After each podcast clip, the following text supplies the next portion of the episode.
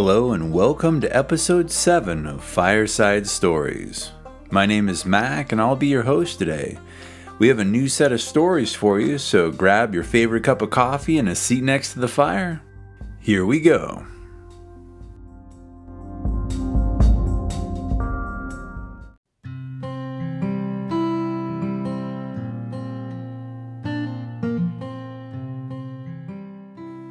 Today's story comes to us from Eggermeyer's Bible Storybook by L C E Eggermeyer.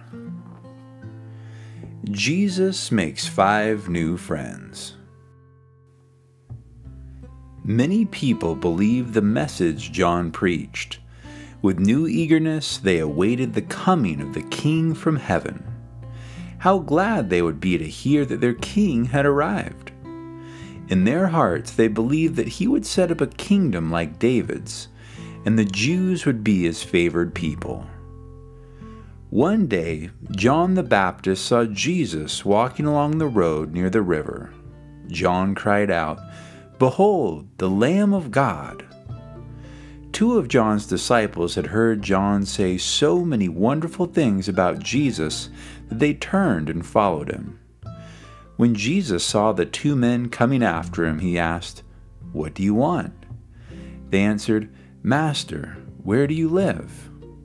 "Come and see," Jesus said. Jesus took the two with him, and they talked all day. Never had they heard a man speak as Jesus did. Andrew, one of the two, got so excited about what he heard that he ran to find his brother Simon. Simon too must hear. Both Andrew and Simon believed that John the Baptist was a prophet of God. They listened to him often and followed him wherever he went. Already, Andrew was sure that he had found a teacher even greater than John. When Andrew found Simon, he called out, "Come with me, for we have found the Messiah." And the two hurried back to Jesus. When Jesus saw the brothers, he looked at Simon and said, "You are Simon, the son of Jonah, but you shall be called Peter." How surprised Simon was! How did Jesus know his name? Jesus seemed to know all about him. As Simon listened, he too believed that Jesus was the Christ. Now he was just as eager to follow Jesus as Andrew was. The next day, Jesus started back to his home in Galilee. With him were his three new friends. As they walked along, they met a man named Philip. He lived in the same town as Simon and Andrew. To Philip, Jesus said, "Follow me," and Philip did. As Philip walked with Jesus and the other three, he marveled at the wise words Jesus spoke. Surely this was the promised Savior and King. Philip was so thrilled that he ran to find his friend Nathanael. Philip told him, "We have found the one Moses and the prophets wrote about, Jesus of Nazareth." Because Nathanael knew the scriptures well, he remembered that the prophet had written that the King of the Jews would be born in Bethlehem. So he asked Philip, "Can any good thing come from Nazareth?"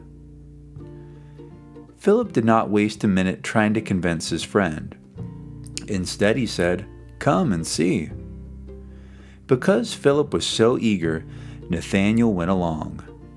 When Jesus saw Nathanael, he said, "Look, an Israelite in whom there is no deceit." Nathanael was astonished. "How do you know me?" he asked. "Before Philip called you," Jesus said, "I saw you under the fig tree." How could Jesus have known where he was and what he was doing? At once, Nathanael believed that Jesus came from God. With joy, he exclaimed, "Master, you are the Son of God. You are the King of Israel." And Jesus said, "Do you believe just because I said I saw you under the fig tree? You shall see greater things than these." The Wedding at Cana. A family in Cana of Galilee gave a feast. One of the family was to be married, and they had invited many people to the wedding. Among the guests were Jesus, his mother, and his followers. The wedding feast lasted several days. Perhaps these people were poor, or maybe they had not expected so many friends to come. The feast was not over, but the wine was all gone.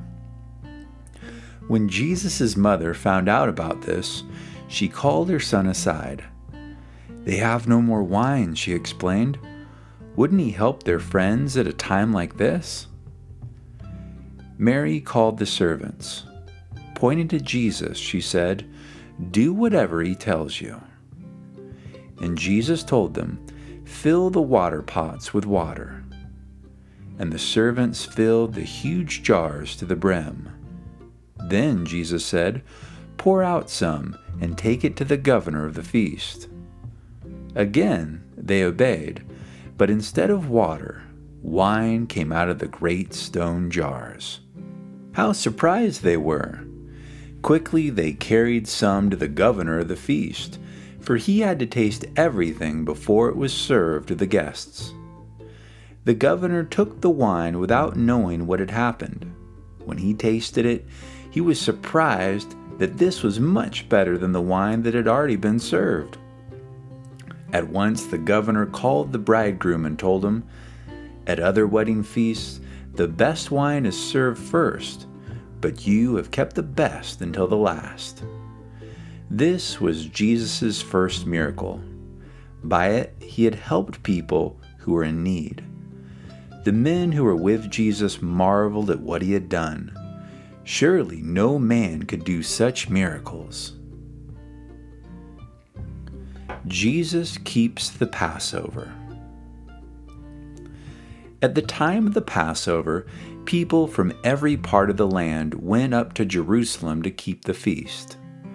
Among those who went were Jesus and his friends, Andrew, Simon, Philip, and Nathanael. When Jesus entered the temple court, he found it crowded, noisy, and busy. Nothing about it made a person feel like praying. It looked more like a market than a house of prayer. Men had brought live oxen, sheep, and doves into the temple to sell for sacrifices. These animals only added to the noise and confusion.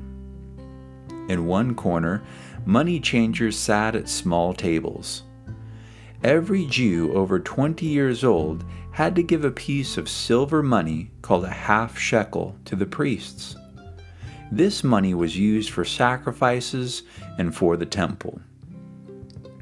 Those who came from distant countries brought the kind of money used in their homeland. Since half shekels were the only coins the priest would take, all other coins had to be changed for half shekels to pay the priests.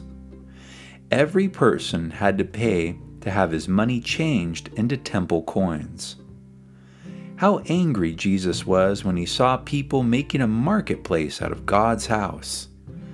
Taking small cords, he tied them together and made a whip. With the whip, he drove out all the animals and their keepers. Then he upset the money changers' tables. To those who sold doves, he said, "Take these things away. Do not make my Father's house a house of selling." Many Jews were angry at Jesus for doing this. They asked, "What sign do you show that you have the right to do such things?" Jesus knew they would not believe him even if he showed them a sign. He answered, "Destroy this temple, and in three days I will raise it up." Jesus meant the temple of his body. He knew the Jews would help to kill him. Then in three days he would rise from the dead. The Jews did not understand. They thought Jesus meant the great temple Herod had rebuilt on Mount Moriah. They scoffed, "It took us forty-six years to build this temple, and you say you can rebuild it in three days?" Shaking their heads doubtfully, they walked away. During the feast, Jesus began to teach the people and to do miracles among them. Many believed in him when they heard his words and saw the great works that no other man could do.